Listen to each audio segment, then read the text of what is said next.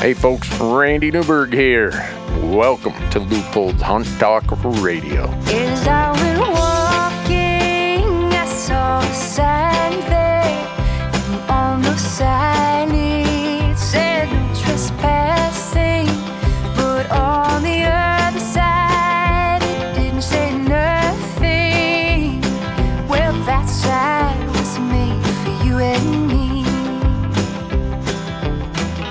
Hey folks, Randy Newberg here with another episode of Leupold's Hunt Talk Radio. All right, it's the new year of 2022, and I can assure you that this podcast is going to put a smile on your face. I, mm, I want, I, I know every year has its ups and downs, its points of friction and pain and, and whatever, but I'm specifically going out of my way to start 2022 by doing a podcast with a guy, Tim Hepworth, who him and his daughter Ren run the most enjoyable social media channel in all of the outdoors. And Tim is joining me, and we're going to talk about how he does this, what what kind of his his drill is for for the way it happens, and whether it's you know meant to be that way or just how life is. Uh, and I think you're going to find someone with a super positive outlook, someone who is focused on how do you get young people into the outdoors, make it a lasting part of their lives, and in the process, create some of the most special memories you could ever have. And he is committed to wherever appropriate and wherever comfortable, sharing those experiences with us and in some way, shape, or form, putting them on his Instagram channel. Like I said, when appropriate and, and when he's comfortable with it, to the benefit of all of us.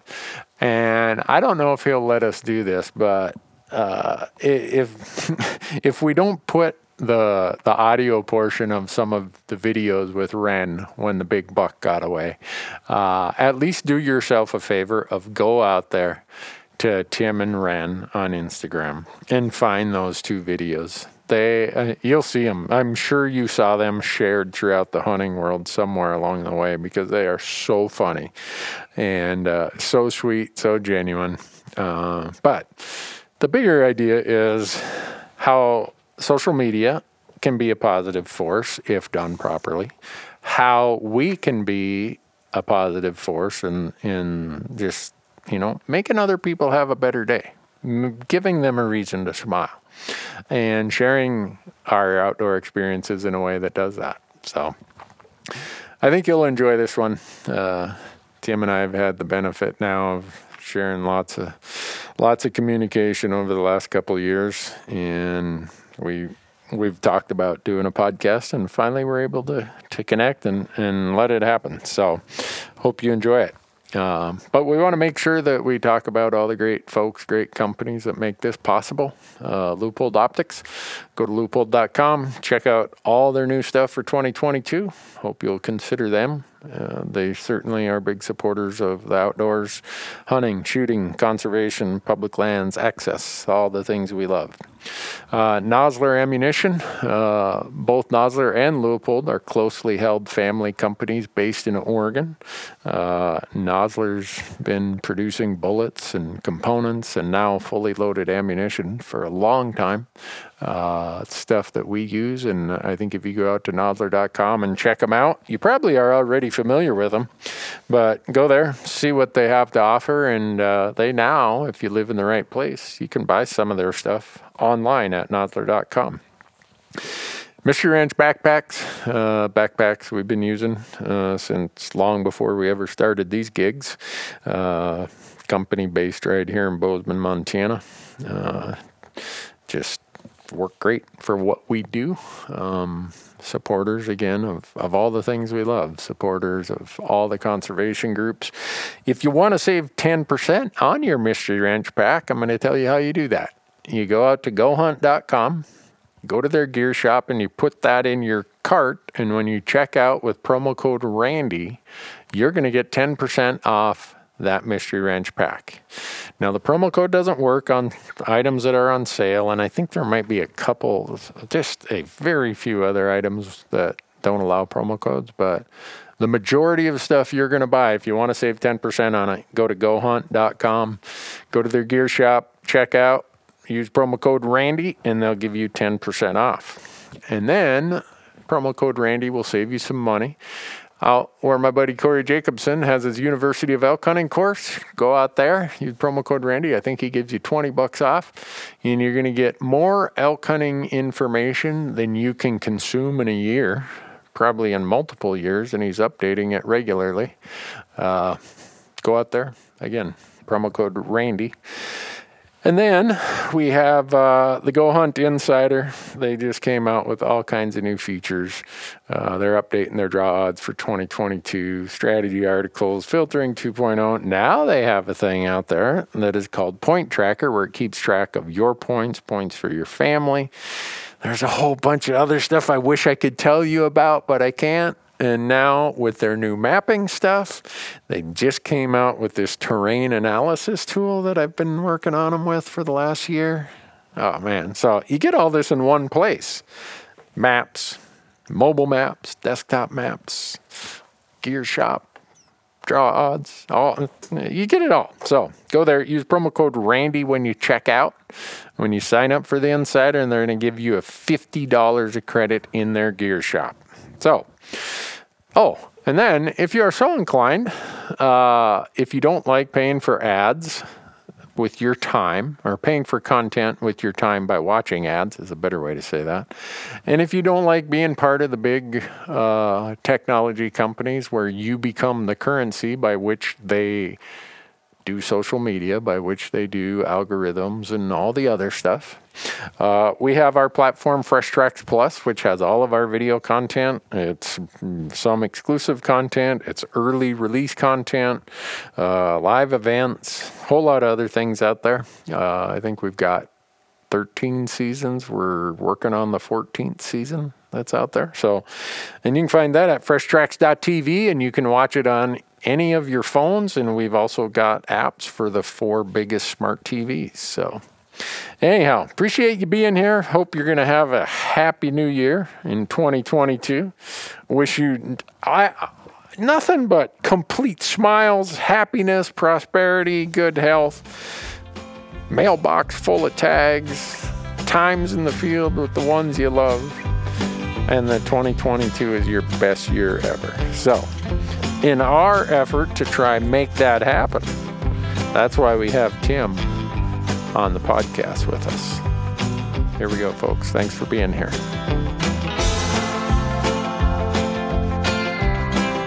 Well, folks, I told you that today we were going to have a guest who is the source of my daily smiles, my optimism, and my grounding for when I want to confirm that the world is well. Tim Hepworth, all the way from Red Deer, Alberta. How are you doing, Tim? I'm great, thank you. Thanks for having me on. Yeah, you uh, you guys still freezing up there? I looked; it was really cold last week. Yeah, it's it's been pretty chilly. We we got a little bit of a break today, and it looks like uh, maybe through the night, but we're back to some cold temperatures again tomorrow. So we're uh, we're in the true Canadian North. uh, so you're between uh, Calgary and Edmonton. Yeah, virtually, you could say we're pretty much right, um, right dead in the middle. So I'm about, um, I actually live just just about five minutes north of Red Deer, which is about the halfway mark uh, between the two big cities, and um, yeah, that'd be pretty close to where we are. Although we don't spend a lot of time in Edmonton, we always end up going south in the province, but that's uh, that's where we're at, kind of dead in the middle of the two. Well, the the reason, like I told people in the intro, that uh, I think Tim Hepworth is such a great guy to have on this podcast is one, you are so connected and have so much to offer about the outdoors. But if there's anybody who has used social media in a way that I think is 100% net positive, I, I I could probably look at my own social media and say, oh, I could do that better. I should do this or maybe change that. But when I go to the Tim and Ren Instagram page, I can't find anything that I think could be done any better. Oh, well, we, we appreciate you saying that. It's uh, yeah. I mean, maybe we always feel like we can we can do better at times, but we've always kind of you know strive to be authentic and to just kind of you know show what what the world can be like in the outdoor industry, especially with a with a young child, and and just kind of you know do our best to encourage other parents to to try to replicate that for their kids. Well, you do a great job of it, and you have a real job, right? I mean, you, yeah, actually, two real jobs. yeah, no, I uh, I work as a as a primary care paramedic up here in Alberta. Um, so I I carry that full time schedule, which um, you know, it's been a that job in itself is a bit of a has been a journey. I I never thought I would even have done it as long as I've been doing it. Um, I'm coming up on ten years, and I never thought I'd be in it that long. I thought it'd be a gateway to something else, but um, somehow you just kind of you get in it, and it's although it can be tough at times, it is still your passion, and people has always been my passion. So I've kind of you know just stuck with it. Um, and then secondary to that, in the summers, I'm I'm also a fly uh, a full time fly fishing guide. So um, on all my days off, I I pretty much spend down in Calgary, Alberta, um, floating the Bow River and, and getting the opportunity to to see people in a different light. So a pretty big contrast from you know people at their worst to seeing people and giving them a really good day on the water. And um, it's really been that's the, the the fly fishing is and guiding has been a huge grounding factor for you know for my life really and um, and giving me the you know that little bit of extra in your soul that you need to to get through the other stuff. So yeah, it's uh, pretty special. Well, I see there's a lot of days where it's you and Ren or you and your wife or you and a family member in the boat. So mm-hmm. you get some time to do that also. It's not all all work, is it?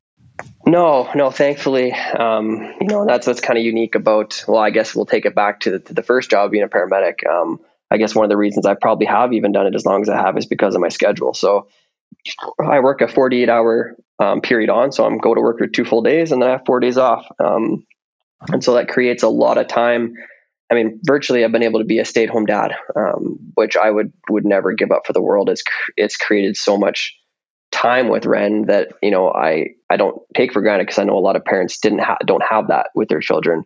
And although the job isn't always, you know, my favorite, the fact that it's given me that freedom of time with her and being able to just you know, we can go on adventures whenever we want because we have the time off together.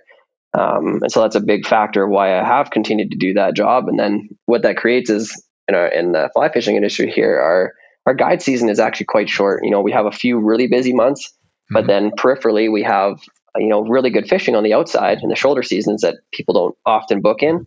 Um, that gives me a lot of time to still you know take Ren and even in the busy season there. I mean, I always make sure I take some some days where it's just you know, it's just me and her, or it's me and her, and uh, you know, some of my my closest friends are my my my guiding buddies, and and then my dad and, my wife, all of them, and we just try to, you know, keep everybody involved and, and be able to get get out. But it's been it's been a little tough for Ren since I've, you know, I mean, she's always known me to be guiding, but you know, as she's got older, she's I think gets a little, little bit more jealous every time I'm taking somebody else and not her. But uh, she, uh, uh, well, I think you, she's you, understanding. you you also do your share of hunting. I, I do, yeah. I I see that you're always walking the bird dogs with a shotgun in hand, or yeah. you know, the, probably anybody who has watched your video or Ren's video of the the the buck that got away. oh I, yes. I, I don't know how, how, many millions of views do you think that's received? Oh man, you know it it it just was it just blew up so fast and in a weird way because it was on Facebook, which is not normally where things really go crazy, but. Yeah. Um, I think within three days it had just over 12 million views.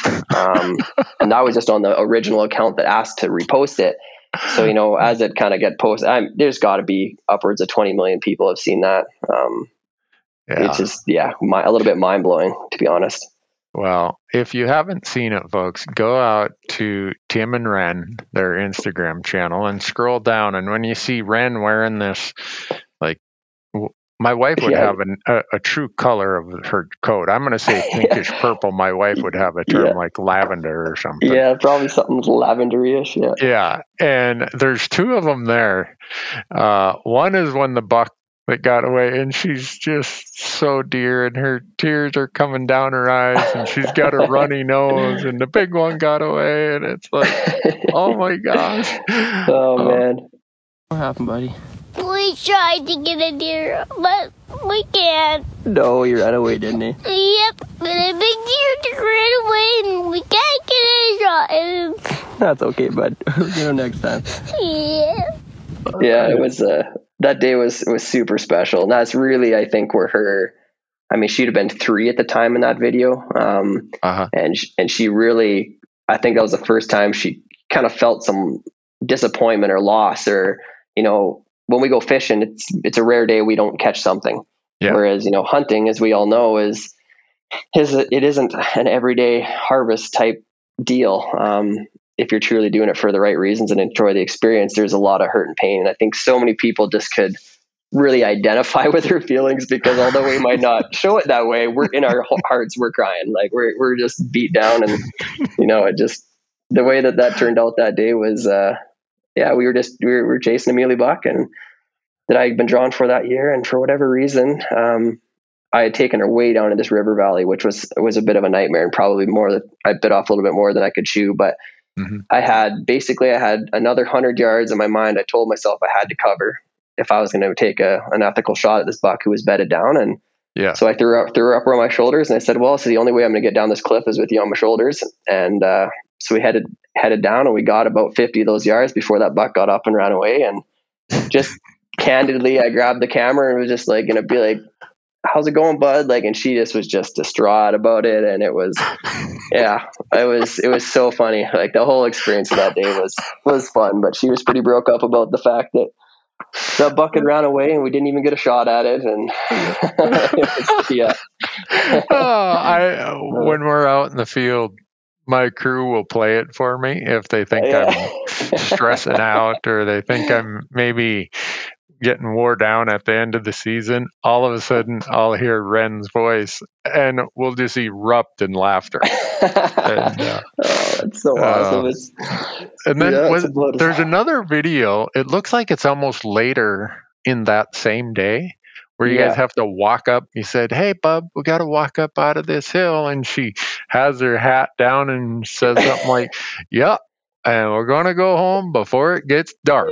yeah, before it gets dark. Yeah. is that the same day? Yeah, it's the same day. Yeah, it's the same day. we're, we, were, we were about halfway up the hill, getting back out of the canyon, and probably the most candid moment of, of that entire experience that I I, I didn't capture because I was in the middle of pain trying to carry her up this steep section of the climb, and I uh, she started crying again, and I thought maybe she's cold or, or something, and I just said, what's what's wrong, bud? And she just said she is just crying. She puts her like both hands on both my cheeks because she's on my shoulders, and she just says this is just so hard for you, Dad. And I was like, oh man, yeah. yeah I mean, I, I'm dying, but she just she was just so sympathetic to the fact that I had to carry her all the way up this cliff, and Uh, oh, it was it was so funny. And she said, "I'm just this is so tough for you, Dad." I'm like, yeah, it is.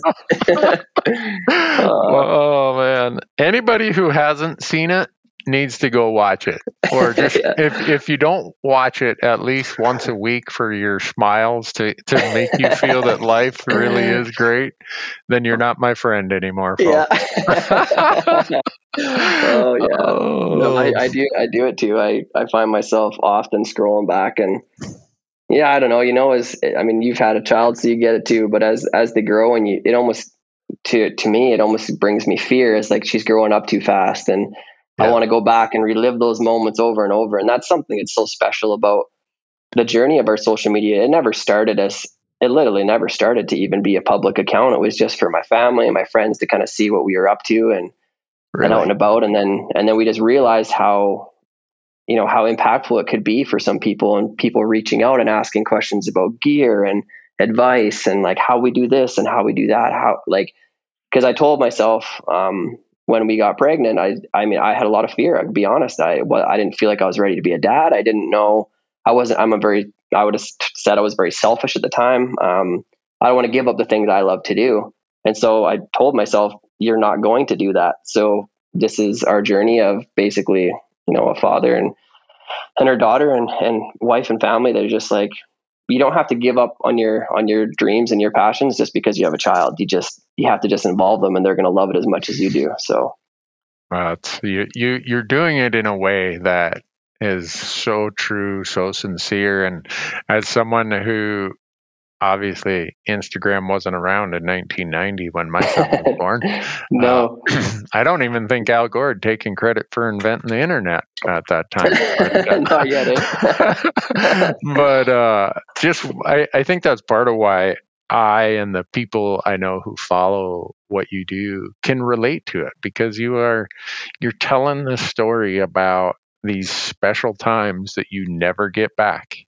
Mhm. You you you can take your child fishing this week and make the most of it because you don't get to go back to next week. You don't get No. that time over again. It, it's here and you either take advantage of it or you don't. And you just, whether you guys are out bird hunting, playing with the dogs, whatever it is, for me, I just get this flood of memories of, oh, that's what it was. That that's what Mhm. we did, and and uh, it's it's such a great, uh, I'll, I'll call it diversion or contrarian view or feeling you get compared to maybe some of the other Instagram channels people might watch where it's all, you know, a lot of testosterone or trophy shots or you know no one only posts a picture of a fish unless it's 35 inches long or you know whatever it might be.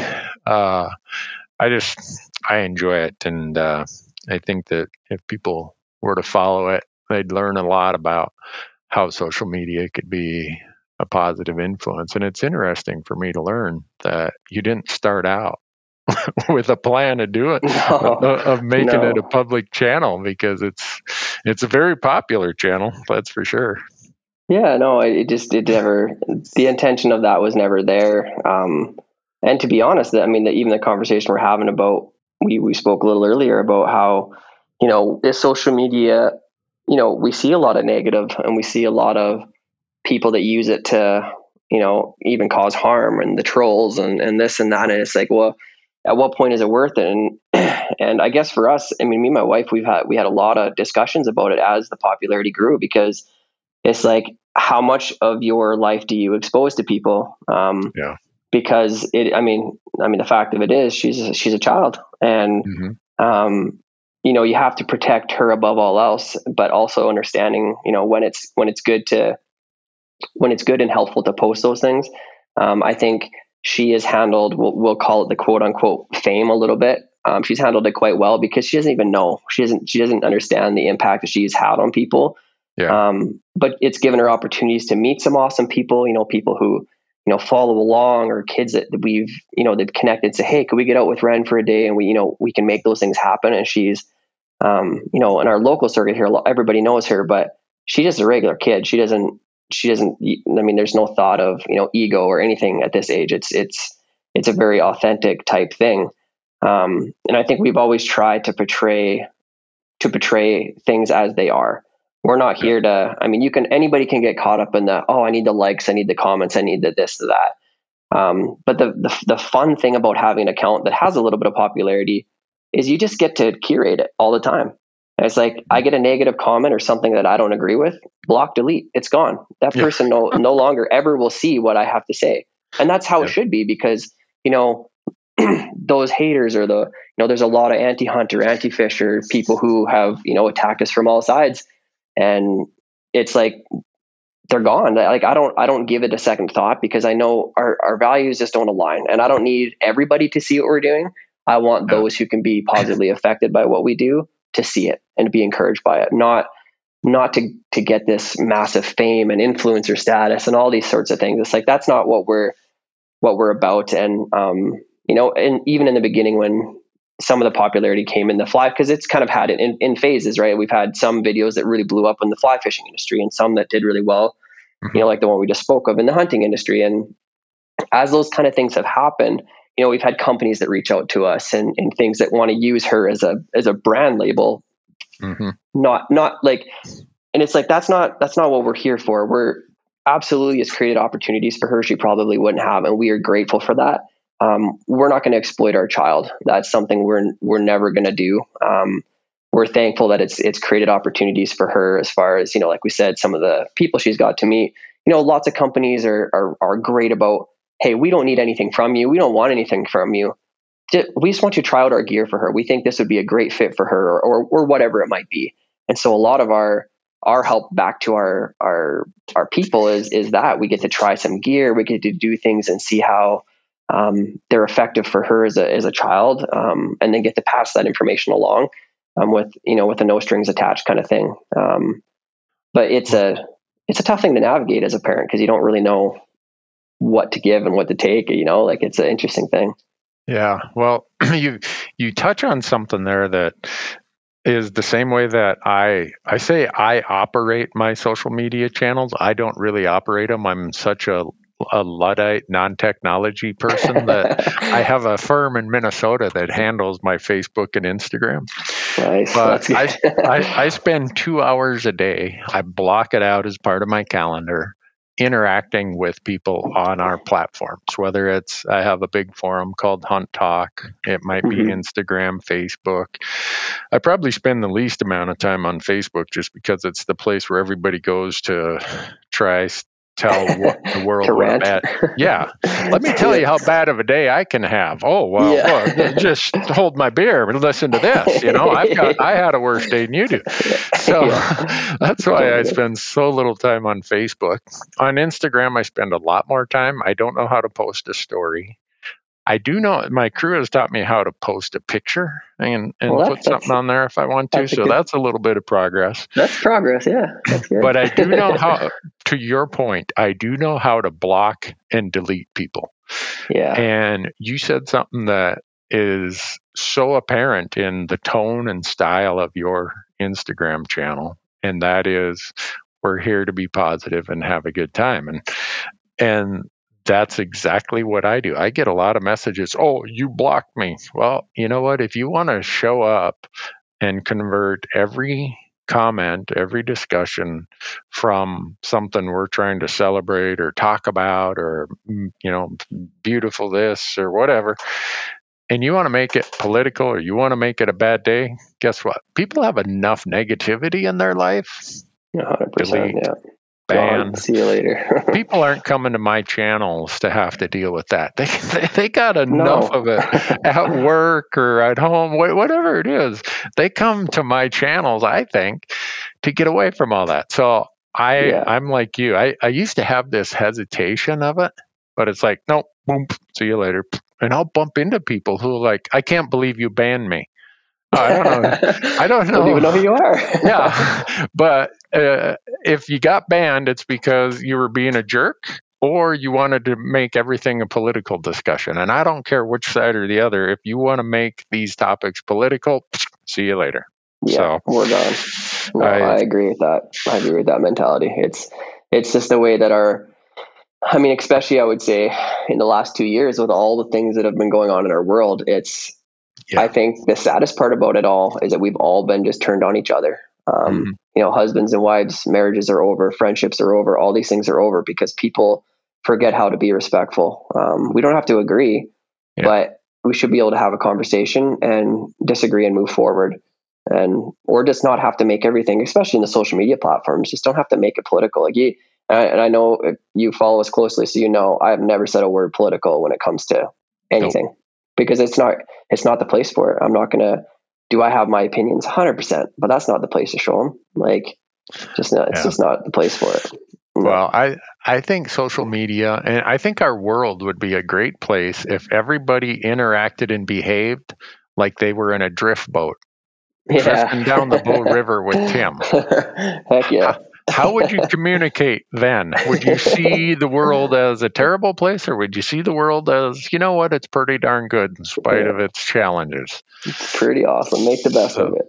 Yeah. I would hope that that people think about that a little more. I'm I'm almost on a little bit of a a crusade towards that end. Uh, yeah. And that's part of why I've been treating Facebook as such a an offbeat brand. It's like I, I don't even want to go there. I don't want to share my content there.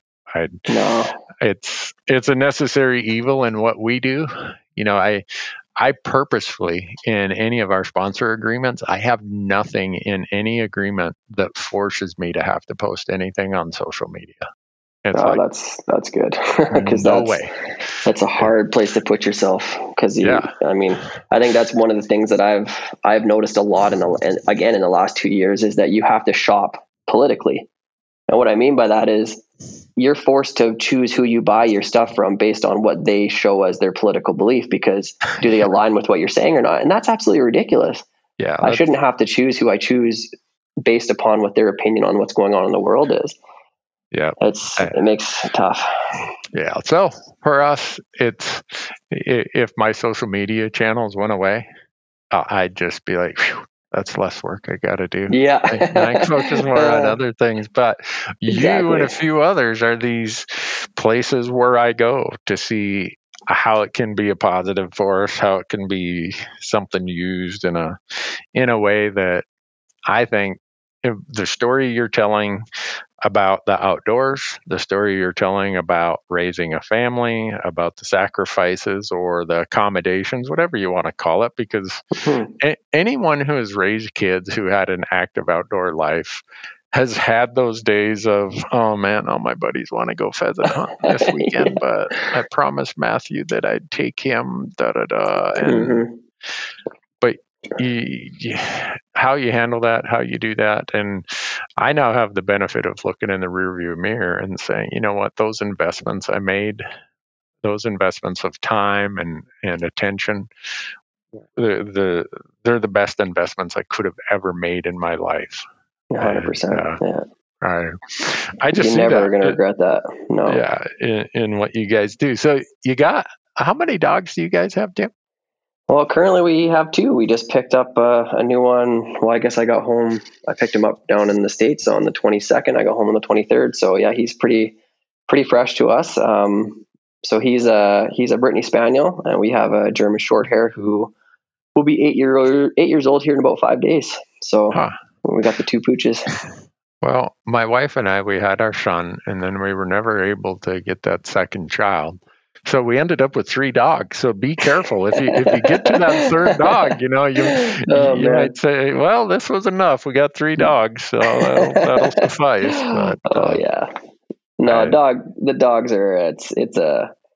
I mean, we've really enjoyed the last you know week and a half with Ren getting to be involved in the puppy stage because she, with our other dogs, she never she never knew that they kind of were already around. So it's been good responsibility for her. You know, you know, trying to potty train and all these things that she actually can be involved in now. Where it's uh, it's been good. We're excited. It's it's been a little bit of time coming, I think, to get, to get another pup after we lost our last one, and um, we decided to go the route to get another another hunting pup. and we're just yeah, we're excited to see how he does and well, and all be, all that.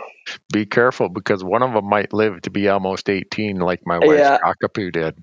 Oh, really? That is so long. Oh man. Yeah. So on January twentieth, we'll have so of this year in like three weeks, we'll be a year without any dogs. So the two labs passed away in 2000, I think, 10 and 2012, something like that.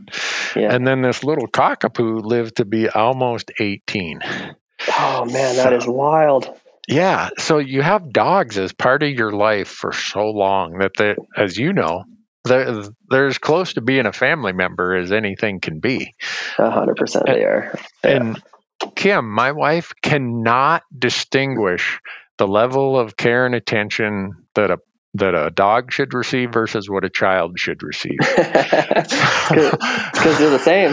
yeah. Yeah. And so now she's telling me she's getting two dogs in 2022. Oh, well, good for her. Good for her. Yeah, this has been our first year without without having a dog in our marriage. It's Oh, like, that's got to feel weird, hey? Like, because it's just Oh, always, always yeah. there. It, it is. It, it's so weird. And then you, uh, you think about how kids they. I, I I'm a firm believer that kids benefit from having a dog or pets around because Oh, there's some responsibility issues. There's learning. You know what? Sometimes there's things in life you just can't control. Yeah. you know, there's gonna there's gonna be frustrations. You're trying to get that dog to do this. Guess what? They got a mind of their own. Just you're gonna have Oh, that s- same problem when when you have a teenager. So get used Get ready for it is what you're saying. yeah and there's Uh, just i i think there's so much value in in having pets around that i i don't know i miss it and so we live vicariously anytime i see a someone with a dog i walk up to them can i pet your dog i've been without a dog for a year now and Oh, man. they probably look at me like what kind of weirdo is what this weird guy is this? Yeah.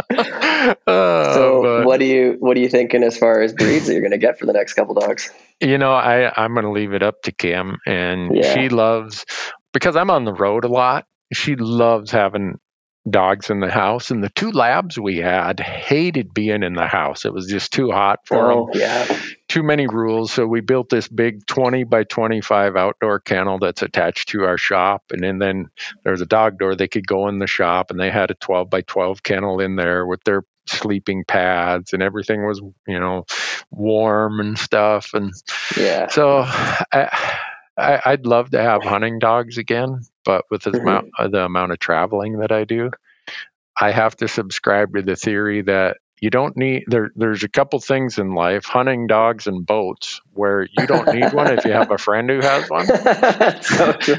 I've never heard that, but that's great. Yeah. so that's that's Uh, kind of where I'm at with that. Uh, Oh, yeah. In fact, we're going duck hunting tomorrow, and Oh, uh, we're going with a friend. He he's got a dog, and uh, Matthew's back home right now, and we we always try to go, and I can tell he misses. He we had our one black lab Merle Matthew. I think we got him when Matthew was ten, and mm-hmm. he trained him. He he did everything, and so he really got into bird hunting at that time because he enjoyed watching his dog work as much as he enjoyed shooting anything. So you know that's that's bird hunting in a nutshell for for us it's like i i wouldn't have to pull the trigger i just love to to watch a working dog do what they literally just live to do it's so Yeah. special what Yeah. what kind of upland birds is you guys hunting up there? Sharptails? uh, we do have sharp tails although right where we're at we would have to travel a little east to get to them um, Okay. we do have some wild pheasants still in alberta but a Mhm. lot of our pheasant hunting is done off of like government release sites so they basically raise birds to release them during the hunting season um, Gotcha. and then you can you can go hunt them on these release sites um, but kind of our natural birds that are still doing quite well we have a lot of hungarian partridge or gray partridge whatever you want to call them um, Yeah. lots of rough rough grouse spruce grouse Ooh, Um, rough yeah, grouse. which are those are like my favorite. Yeah, I, I they're they're a little bit more of a difficult bird to hunt with a dog just because they're a pretty flighty bird, and often Mm-hmm. in our areas they're they're stuck more in the in the bush than they are out on the fringe. Yeah. Um, but yeah, they're they're they're a good hunt anyways. You got to be a little quicker on your shot, but.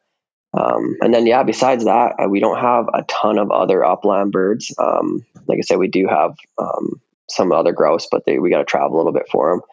But then we Hmm. do a lot. Um, at least with my GSP, he's he's big. He ended up being about seventy five pounds, which you know an, a a normal one's fifty five. So he Yeah. he's super tall at the shoulder, big head, big mouth. So we we actually trained him to do waterfowl. Um, and that's one of that's one of the funnest kind of hunts to do with him. Although he doesn't get as much exercise as he probably likes. It's uh, watching him take down a, a wounded bird or or go out and retrieve multiple times is is a really fun fun thing to watch. And he's kind of coming to his own in that too. So we get to do that. But I doubt the little Brittany is going to be big enough to stick a goose in his mouth. But he might be might be able to grab a duck, but probably not the Yeah. geese we have around here.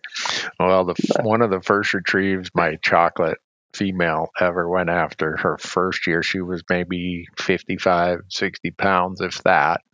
Was Yeah. a wounded goose, and that goose, she's trying to swim to shore, and that thing is just beating the crap. Beating out her up. she oh, brought Oh, it yeah. over, but after that, man, you really had to coax her to go You after to go do that again. Now, if you'd lined her out and pointed her on a duck, she'd swim three miles across the lake if she could see it. yeah. But those big gray goose looking things, yeah I'm not sure about that. they got big beaks and they poke. yeah. Uh, that was very similar to, to our GSP Harper. His first his first goose retrieve was a wounded one, and the thing was sitting there, and he ran up to it and just picked it up, and it started pecking him in the ribs as he was running back to me across the field, and he, he had dropped it and you could see him just took him in and he looked at it and he's like, Hey, which end of this thing is hurting me? He just ran up there and grabbed it by the head and just crunched and just like sh- shook its head back and forth, picked it up and brought it back. I was like, Yep, there you go. Figure out which part was hurting. Uh, huh. So, did you grow up in a hunting and fishing family? Very much so. Yeah. Okay. Um, I'll, I'm very, you know, and that's a lot of people refer to, you know, kind of what me and Ren are doing as being this super abnormal thing in the world today. And not that I disagree with that. I think it is becoming um, less normal now, but th- it's how I was raised. Um, I'm the youngest of nine kids. My my family is quite large, and all of us hunted and fished growing up, and, and not not just because we like doing it. It was literally our survival. Um, Yep.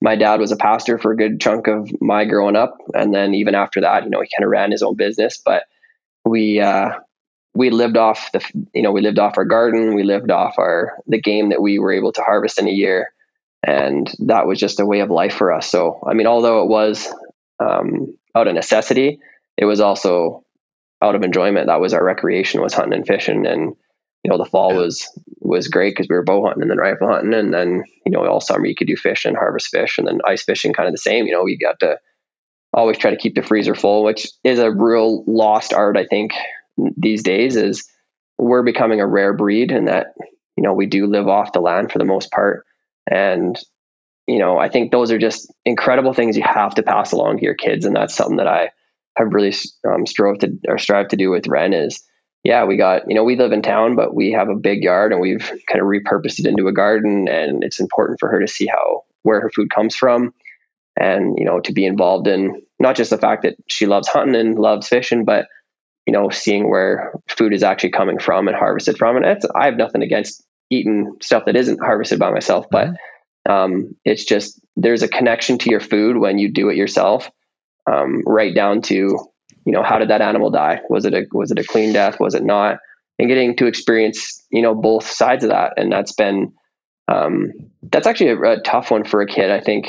Yeah. And I put a lot of hesitation in that as I you know kind of brought Ren up is you know when is too soon? When is you know how do you show death? How do you you know try to portray that? And I think for her, it's almost just a normalization thing because she was really involved in it at such a young age. Like, I mm-hmm. mean, even a couple years ago, she, you know, gotten, a, I was kind of the first time I had a full hunt with her where, you know, we stalked and I had a mulie doe draw that year and we, we stalked it on this group of does and we, you know, we shot the doe and she went down right in front of us and she was in there, you know, got to help me gut it and was, you know, holding the heart and was just very, you know, but using, using that as a, as a, a learning experience, not just of what death looks like, but you know, me and my wife both work in the medical field, so we get to go through and hey, this is the heart, this is the lungs, this is, you know, this is what what these things function for in an animal that are very similar to us, and getting to just don't waste those opportunities that that come. And does it mean that there's not some sadness around death and, and animals and, and whatnot? It's like, of course there is. Every every animal you shoot, if you don't feel something, you it's probably time to to put the gun up or the bow Yep. away. Um, it, it should strive to inhibit some emotion out of you. Um, but for for her, and, I, I've, and I've watched her her experience that, and that's been good for me to see because you know death is not an easy conversation, and, and it's a hard thing to navigate sometimes because how do you translate that from the field to to life? And I don't know. I mean, that's we haven't had to, had to deal with a ton of loss in our life as far as you know, like family members passing away or things like that. But it's uh, it's just a, a moving target. But if you can show your your your kids, I think those skills of how to, you know, even in their their um, cognitive development, how they can really, you know, understand some things that other kids won't. And and so many people who meet Ren say that, you know, she is her vocabulary, her understanding, her, you know, she's very um, extroverted. Like those things are just a, a simple byproduct of how she's been raised. She's been around Mhm. a lot of adults because they're my friends. Um, she would probably would rather hang out with you than one of her buddies from school because she she fits in better with the people that have like-minded things and for her at school there's nobody who's into the things we're into so she's Yeah. kind of out on her own little island that way um, but yeah it's it's a it's an interesting development as you as you raise a child because there's no i mean there's lots of handbooks but none of them make any sense or actually are effective so no, there's certainly at least if it came with an owner's manual, they didn't give me mine when we left yeah, the hospital no, that de- day. definitely I- not. I, I can relate to that because uh, you're talking about growing up where, uh, you know, maybe it wasn't a complete subsistence lifestyle. But for me, I remember being five years old and my dad coming in with a little spike buck, whitetail buck. And he, it was the, the whole deer, it had been gutted. And he plopped it down right on our kitchen table. Still had Yeah. the hooves, the tongue was sticking out, as often happens when a deer expires. Yeah. And here I am, five years old, and I'm eyeball to eyeball with this deer. And I, you know, you'd seen deer out in the, you know, someone's garden or run across the road or whatever as a kid.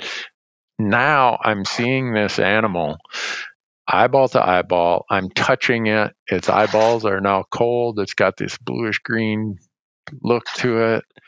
And I'm just thinking to myself, what, uh, what's going on? I, this is still such a profound memory for me. Mm. And I didn't know what my dad was doing, but he gets out uh, or opens the deer up and he cuts the what we'd call the tenderloins out and he Mhm. hands them to my mom. And while he's processing that deer, she is cooking us tenderloins.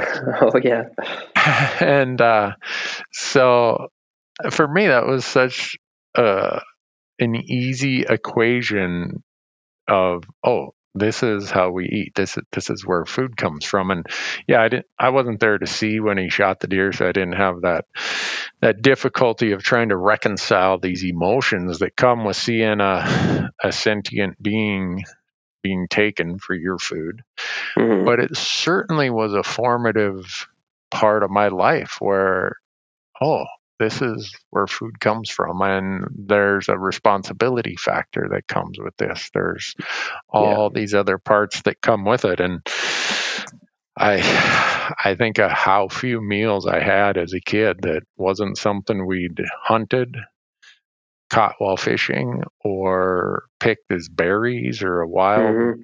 Item or traded for somebody like my dad was a logger he didn't have a garden but he'd trade somebody pole length firewood for you know a bunch of garden stuff and so right. Eh, yeah i, I don't want to make it sound like if the crops failed we were going to starve that winter but Right. I, I didn't really know what. Well, when when we had chicken, it was we went to his brother's place, who lived about a hundred miles away, and every August and September, it was time to, you know, harvest the chickens for Harvest of the a chicken, better way. yeah. yeah. And my my job was to catch them, and they had Yeah. this big long wire on a pole. Catch them, put them in a funnel, upside down, and someone else would come behind and you know the old saying like a chicken with his head cut off well that's Yeah, what it became That's it someone- became. someone would pluck them someone would take the guts out and that's that's how we got chicken i did not until i moved away and became an adult i didn't know you could go buy chicken cellophane wrapped at the grocery store right. Well, so well, you had a real experience then. You got to see see from A to B how this was happening. yeah so i i but to your point like you were saying i wanted to make sure that my family that same responsibility factor that same authentic understanding and connection was part of what was understood of Yeah. why we fished why we hunted why we did whatever and i do think it has a an impact on how young people are able to process stuff, how they're able to reconcile things, a bigger picture understanding. And I'm not Mhm. saying that you have to do that to be to grow to be somebody who who's a you know a, a well-adjusted adult. And I'm not going to say that's the only you know if you do that you're guaranteed to be a well-adjusted adult. Mhm. But for my family, it was definitely and, and still is a huge part of of what connects us to Yeah. to the to the land, to the outdoors, to the water, to you name it. Like last night we had walleyes for dinner. Nice. And, uh, two two other times this week we've had uh, antelope and let's see, we've had antelope backstraps, moose backstraps, and then elk burgers. and Oh, it's a walleyes. tough. It's a tough life, man. No. Uh, but that, No, that's just so the norm for me and i would say for a lot of the people that i grew up with yeah, uh, it's kind of the norm not yeah. maybe i'm a little bit more carried carried away than the than some of those but it's it's a part of who i am it's a part of the the culture within my family not just my immediate family and me and my wife and my son but my my siblings my cousins aunts uncles the communities i've i've lived in and yeah. it's it's just really really important to me that that that continues and it No, I agree. It's it's. I mean, because it is part of you, and when you when it's. I mean, it, it, that sounds like a something bigger than ourselves, but it's. I mean, it's true. I, I think that if you have, if you if you're raised in it, if your kids raised in it, you're giving them also the opportunity to, you know, when when things are tough in their life, and and maybe they would, um, somebody else may choose something different. Maybe they choose alcohol, they choose some other type of addiction. I mean, a lot of times we're referred to being addicted to fishing, addicted to the outdoors. It's like, it's not a lie. It's, it's it's the truth. We those of us with addictive personalities often kind of go overboard. But what it does give us is it gives us a, a positive outlet to go do that.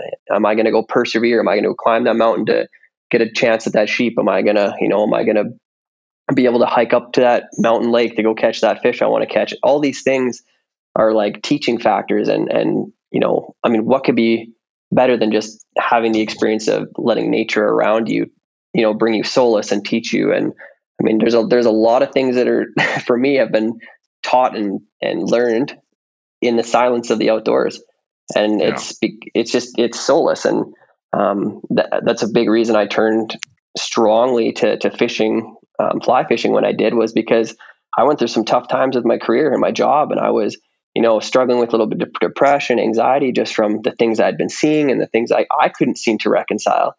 Mhm. But I tell you what, if I go stand in a river and cast a dry fly at a rising trout, I don't think about anything else.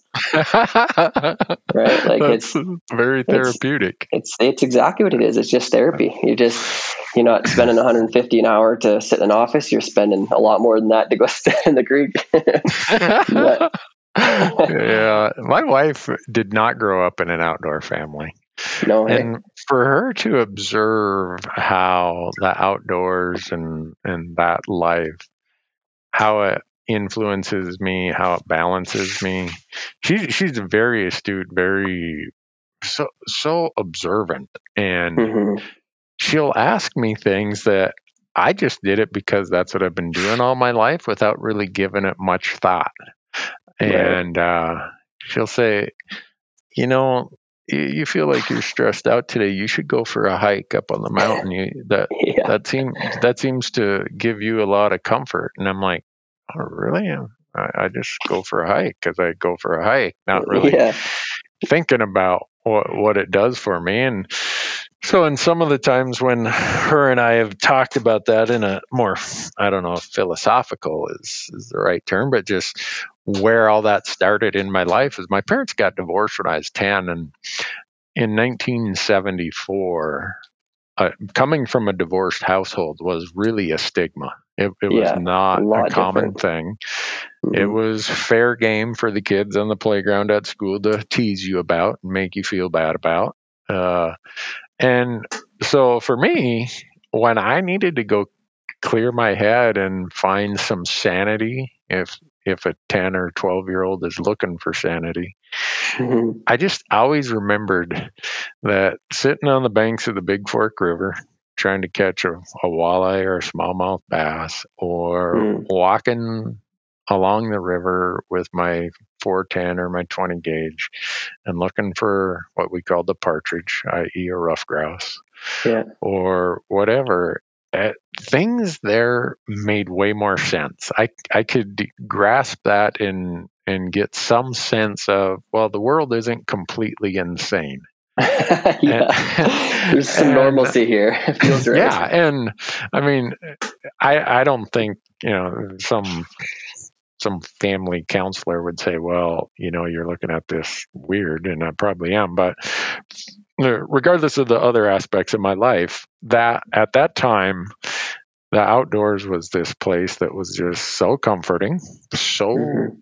so normal that I've kept it a part of my life ever since then.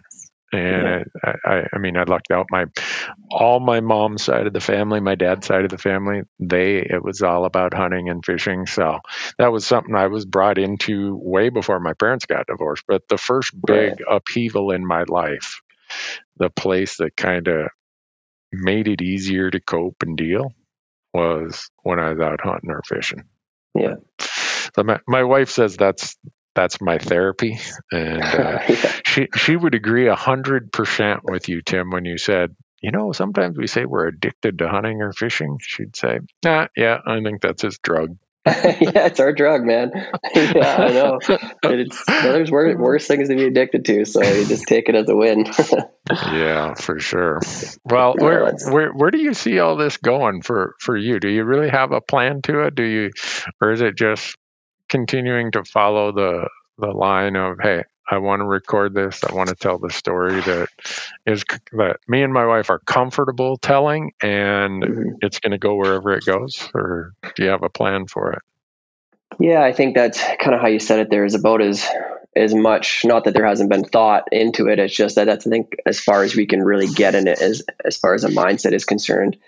Um, I mean, Ren changes and grows and and becomes a different person every day. And maybe in two years she has no interest in being in the outdoors with me. I mean, that'd absolutely break my heart. But I and I doubt that that's going to be her choice. But it's always going to be her choice, and I'm going to be very led by her. If if she becomes uncomfortable in some way, shape, or form, then we just phase it out. Um, I, again, I don't see that being an issue, but it, it's just one of those things where you just, as a parent, and we talked about this, you just kind of have to you gauge your comfortability in it. Um, I think at this point right now, we are making a difference, and I, don't want to say that in any type of cocky way at all. I just think that there is there we get a lot of positive feedback, a lot of people that you know the messages we receive about you know parents who are like i just i just needed to see this to realize that i could take my kid with me to do this or this or you know it challenged me to you know not be as selfish and and you know take my kids to do the things that i love to do regardless of whether it's fishing or hunting or whatever it's like those things are just so grounding for us and, and knowing that we are on the right path um, that we are doing what we're supposed to be doing and we we just want to be a light in the world right now. We we know the world is a tough place to be, it seems, and if we can even shine just a little bit of light, give a little bit of comfort to one person, even just one person, we know that our our mission is complete. It's always been our why. So Yeah. If we can continue to help people through that process, if we can continue to help encourage more kids, especially little little girls, I think it's definitely more common for boys to to be brought up in the in the dirt and the mud than than the girls. Um, but if we can continue to show that it's possible um, and how to do it, like you know, giving giving some people some strategies as to how um, as to how to do it, um, I think that's the best the best thing we can do. Um, so I think at this point, that's kind of the pace we're going to move forward. You know, we want to we just want to continue to encourage those other people out there who may be sitting on the fence on how to do it or or, or what just giving them like giving them little pieces of advice a little bit of our journey. And you know I, I say to all of our followers at any given time reach out ask me a question. I'm always here. I try to respond to every comment every message everything we get. And sometimes it takes me a while to catch up but we, want to be here. Um, to help in that journey as well so when you ask a question we're here to we're here to answer um, you got gear questions if you've got strategy questions whatever it might be um, Ren started very young, so I I had to kind of develop my my own strategies with her from a very very young age. Um, but they're not they're not um, not applicable to older ages as well. Like I feel like the things that I've had to learn and the and the difficulties we've gone through in in this process are, are very applicable to kids that are even a little bit older and how to get them started into understanding. You know, simple things like do things on their time, not your own. You know, like we're if they're done, they're done. Go home. If you force Right. a kid to, to sit on the water with you or to sit in the field freezing their butt off in a tree stand, um, they're they're not going to like it anymore. So you know, be cognitive of. There's a lot of days where I took drove a long ways to hit a specific river with Ren and got her there and got her dressed and she's losing her mind and we just don't even wet a line. We turn around and go home. You know, it's. Yeah. But I, I knew in my heart that if I did those things in the long run, it was the right thing, and she was gonna. She, you have you have to show that you're willing to um, support them in their process too, because it, it is all about them. And you have to let your your ideas of what you want to happen go because they're they are on their timeline and they're also they're just different than us as adults. You have to find things that intrigue them. Um, for Ren, for instance, one big thing with her when we first started fly fishing together is she geeks about bugs. I'm not a Oh, bug yeah. guy. Like, as if it's close in size, color, I know my basic bugs. We're good to go. But Yeah. she's she's forced me to learn so much about bugs because the questions never end. Like, oh, Dad, what's this? What's this one? What's this one? I'm like, oh my goodness, give me a minute. I got to go home and research. Like, and she's she's kind of turned me into a bug nut. I love flipping rocks with her, and and there's some days that, especially if we're on certain waters where you know there's a lot of abundant bug life, we just sit there for hours flipping rocks and talking, and she'll carry a stonefly around for half a day in a, in a in a bottle with some water before we let it go. We're we're getting better about letting them go. there were some times when that wasn't the case, but um, you know, it's it's finding those little things that your kid's going to enjoy both the outdoors, and and whether it's you know they want to go look for sheds if they you know whatever it might be, just just try to. Um, you can only kind of corral them a little bit, and then and you know really encourage them to to dive in and find something that they find a little bit curious or passionate about, and then just you know facilitate that for them in any way, shape, or form you can. And before you know it, they're the ones asking to go. They're not you know, you know, they're not being loaded up without really wanting to, and that's when you know you win, right? So Yeah. Well, you said you want to be, uh, I wrote this down as you said it, a little bit of light in their world, referring to maybe people who could use a little bit of light. You're doing a great job of it, Tim. Uh, You guys, thanks, uh, thanks, Randy.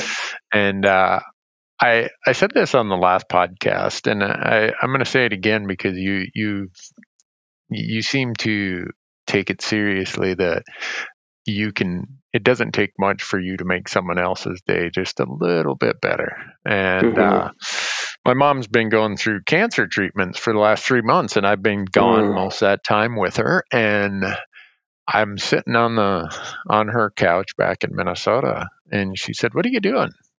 I said, "Well, I'm going through all these YouTube comments, and it was a moose hunt, and on that moose hunt was when I found out she was going to need these really aggressive treatments." Mm. And I said, "Look, these are all just people, you know, thinking about you."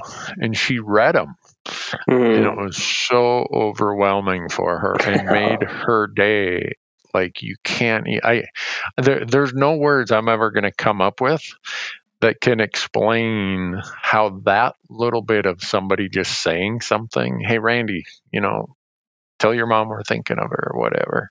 Yeah, my point of that and what i think you just made so so clear is that we don't have to work that hard or go that far out of our way to Yeah. maybe put a smile on someone's face, maybe give them the opportunity to think about, you know, today is going to be a pretty good day, Yeah. rather than, you know, that the tendency and the and the it kind of seems the the way the current of our society is going at this point.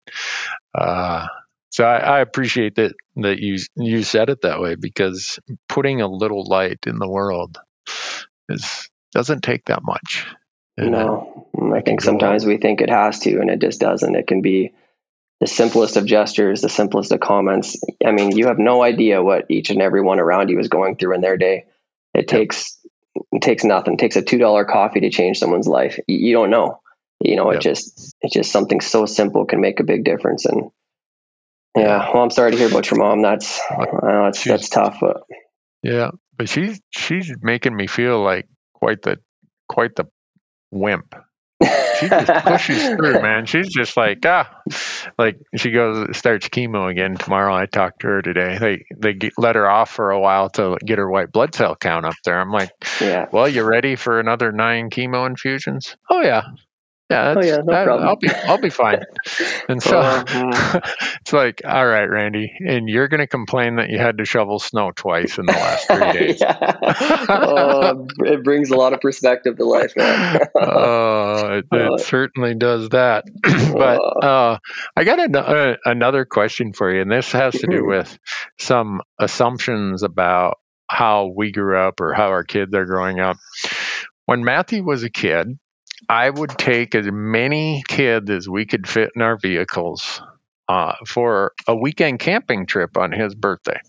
We'd that's bring the boat over, they'd crappie fish, and I'd let every one of those kids drive our boat. And the number of kids who wanted to go, not because it was fishing, but because it was camping. Hmm. I I thought Bozeman, Montana, every kid's been camping. Yeah. No. I was- think. I was dumbfounded how many of the kids in a place like, you know, you'd think Montana, the outdoor world, hadn't been camping. And Yeah. uh, so it got to to me of like, wow, we got to keep doing this. So so we did it for I don't know how many years, quite a few. Uh, and those kids would be like, Mr. Newberg, do I get to go this year? I'm like, I don't know. First of all, do you have good grades, and uh, are your parents going to let you go? Yeah, sure. yeah. Uh, but it was all because we were camping. Not Oh, not because we were going on some big epic journey, not because they were going to catch a you know a 12 pound fish or something. Yeah. That's how simple it can be to get kids to enjoy the outdoors and and a lot of them want to go and do it, yeah. but they just they just don't get the chance.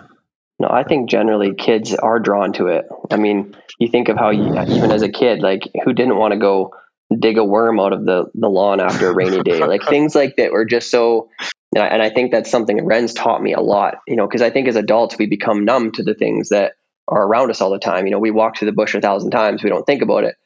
But then she walks through the bush and she picks up an old crushed wasp nest and asks me a thousand questions about the, the development of bees and what they do. And it's like, oh yeah, like that's pretty cool. But you know, we our minds are just so sometimes beyond that. I think kids are are naturally drawn to things in the outdoors, and I and I wish, and I, I guess maybe if I could even re-answer your last question a little bit, if I could, if where does this go from here? Um, I would love to figure out how to really set up some, whether it's a foundation, whether it's a group, whether it's something to just help in a bigger way, really enforce and help kids get out in, into the outdoors, whether it's camp and fish and just, you know, simple things. Like, I think that's where I would love my passion would go. Um, and, and hopefully with Ren as a spearhead in that to be, you know, showing her peers how, how and why um, those things are important. Um, but I think that you're so right. Like, what a cool thing for you to do for for your for your kid and for his friends. Because, I mean, who doesn't want to go camping? Like the, the thought of sitting around a fire, sleeping in a tent. It's, it's but unfortunately, our kids are so attached to screens, and, and the things they Yeah. see are, aren't reality anymore. So reality doesn't even seem real. um, Yeah. And I think we also are maybe overly protective. I'm not saying go, you know, have your kids go play out in the street or something. No. But there were there were a couple of those kids who wanted to go, but the parents, uh, you could tell they're like, oh, camping, fires, fishing. It, it was almost like, well, this this kid he could get hurt, yeah. and I think so often we're so worried about our kids getting hurt that we deprive them of the opportunity to have unique, enjoyable experiences that they learn from. hmm And You nailed I- it there, man. Like they got to learn from that stuff. Yeah, I mean, I watch you letting Ren stand in the river and cast. Mm. I know so many parents who would not let their kids stand in a river and cast. Well, what if they fell down? They could drown. They could get swept away. A, a muskie could come and bite them. A, a bear will take them away. It's like, uh, oh no. I know. It's and there, I- there's a lot of people who have in our journey given us that flack too, and just be like, I'm like, guys, if you never, it's if I truly felt there was risk and true risk in anything, I wouldn't do it. But Yeah. If if you think she hasn't fallen in the river, well, she hasn't done it a lot because you learn from it. You don't do the same thing twice, you know. Like, you know, she one day she came back to me holding the wasp in her hand. It's like, well, if if just because she likes bugs, she picked it up. She didn't think twice about it. Well, if she gets stung, guess what? She's not going to do again. She's not going to carry that wasp back. Like those are the things that we we. I agree with you. We're kind of robbing our kids of those learning experiences, and I, I agree. are some things that are are unacceptable risks, but Yeah. I I just have I don't feel like I've been around them. I mean, but people in our world truly believe that even if you have your kid around a firearm, it's completely unsafe. Yeah. And it's like, are you guys crazy? Like, what an what an you know a, a skill to teach and to to have the opportunity to show your kids from a very young age gun safety and to understand where your barrel's pointed all the time and allow them to pull the trigger and, and understand like those are real things and this is a real weapon and i would way rather her experience that at five than wait till she's 15 and not have any respect for it Yeah. and that's it's not dangerous it's just it's dangerous if you don't show them properly but Yeah, Yeah. I, I just I just see it too often, and I'll admit there were times I found myself saying, "Oh, I don't think you should do that," and then it's like, yeah well, am I saying that because I'm just being the lazy parent who wants? I don't want to be disrupted by maybe having to, you know, patch up a little bit of scopped up elbow or go to the dentist to get a tooth replaced or you know what, Yeah, whatever the worst case might be. Yeah. And it's I, I caught myself doing it at times but i think collectively as a society we are just so afraid of anything that could be a danger or a risk for our kids. They end up not being able to assess risk that well. They don't they're deprived of these positive experiences these learning experiences and uh, they aren't going to have as much fun. No. That, that's No, the other part of it. It's, kids are supposed know, to play. Kids are supposed to experience those things and uh, it'd be such a detriment to rob them of the opportunity to at least try it. Maybe they don't like it but give them give them a chance like Yeah, I mean, them. if you ask a kid, are you going to learn more about catching a bluegill off the end of grandpa's dock and grandma cooking it up for you, like happened with me as a kid, or playing a video game that day, another game of Pac Man? yeah No, it's I, I can tell you every just about every fish I caught off the end of the dock, and that grandma. She knew how to make bluegills taste really good. Yeah I, I love bluegills to this day. In fact, if you're a bluegill and I accidentally catch you, that's a bad deal. that's a bad day for the bluegill. you're not you're not going back in that water i can promise you that no, so Oh, I. I don't, it, it's just, yeah, there was some risk. Okay, what if I fell off the dock? Well, you know what? My parents taught me how to swim by the time I was about four or five, so I was probably going to still be able to get out of there. yeah. Okay, wha- you know, well, you could get hit by lightning. You could, you could catch, you could, you could get hooked. You know what? If I hook myself, I'm probably going to smarten up and not do that. And as a kid, I probably hooked myself multiple times, and Yeah. uh, we I- all do I got a little bit more careful about what I was doing. So, oh uh, no, it's it's so true. It's it's so great for them to. I, I like to watch her fail. I, I like that because it's only through failure and, and and those learning experiences that we grow. And I mean, I think if we could admit that even as adults, we truly learn when we've done something we shouldn't, and we don't do it again. And Yeah. I mean, hopefully, it doesn't take any big things to to cause you know learning, but I mean, we do our best to mitigate risk, and then after that, you just let kids be kids. You know, they're only going to touch that stove once. Like it's it's, it's crazy, but it's just the truth. Like it's just that's how we learn. yeah, yeah, and I, I think the other part about hunting and fishing, it it's given me life experiences and and life skills that have been so helpful in my business life, where Mhm. I learned how to deal with failure. I- I go out hunting nine out of ten times, I might not get anything. Yeah. I go out and I can't I don't get to control every little variable like maybe I would love to as a control freak that wants to have success. Boy, I really wish I I wish I could control the wind and the animals and the other hunter and the weather and the everything else. You learn life skills when you're in the outdoors that are Yeah. so useful and so valuable for your education, for your career, for dealing with people and, and dealing with difficult times. I I look back to just about every oh, if you want to call it coping mechanism I have as an adult. Most of them probably came from the failures of hunting and fishing. Yeah, And totally. failure is such a great teacher. Why Well- would we want to deprive our kids of the opportunity to fail? no, And you don't. one- You just don't. one of the safest places for them to learn to fail and figure it out on their own and deal with all these variables, all the uncontrollable items, is hunting and fishing. hmm So, It really is. No, I agree. as, as an adult, I still get a lot of benefit from failing, and much as I fail, it's a good thing. You, you'd think I'd be a, thing. I fail a lot. expert. yeah, you, you Uh, think I'd be really successful as much as I fail at failing with a great teacher, but Oh man, no, that's and that's something I I've even appreciated about the content that you put out, and and I and I know that's one of the reasons Ren has been so obsessive about it too. Is it's you've always portrayed a story, right? You show you show what actually happens. You show that there is failure.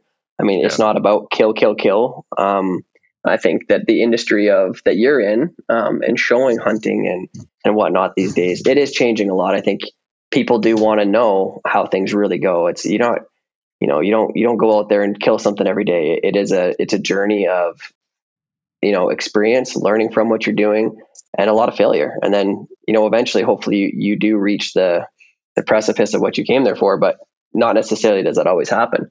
And that's reality.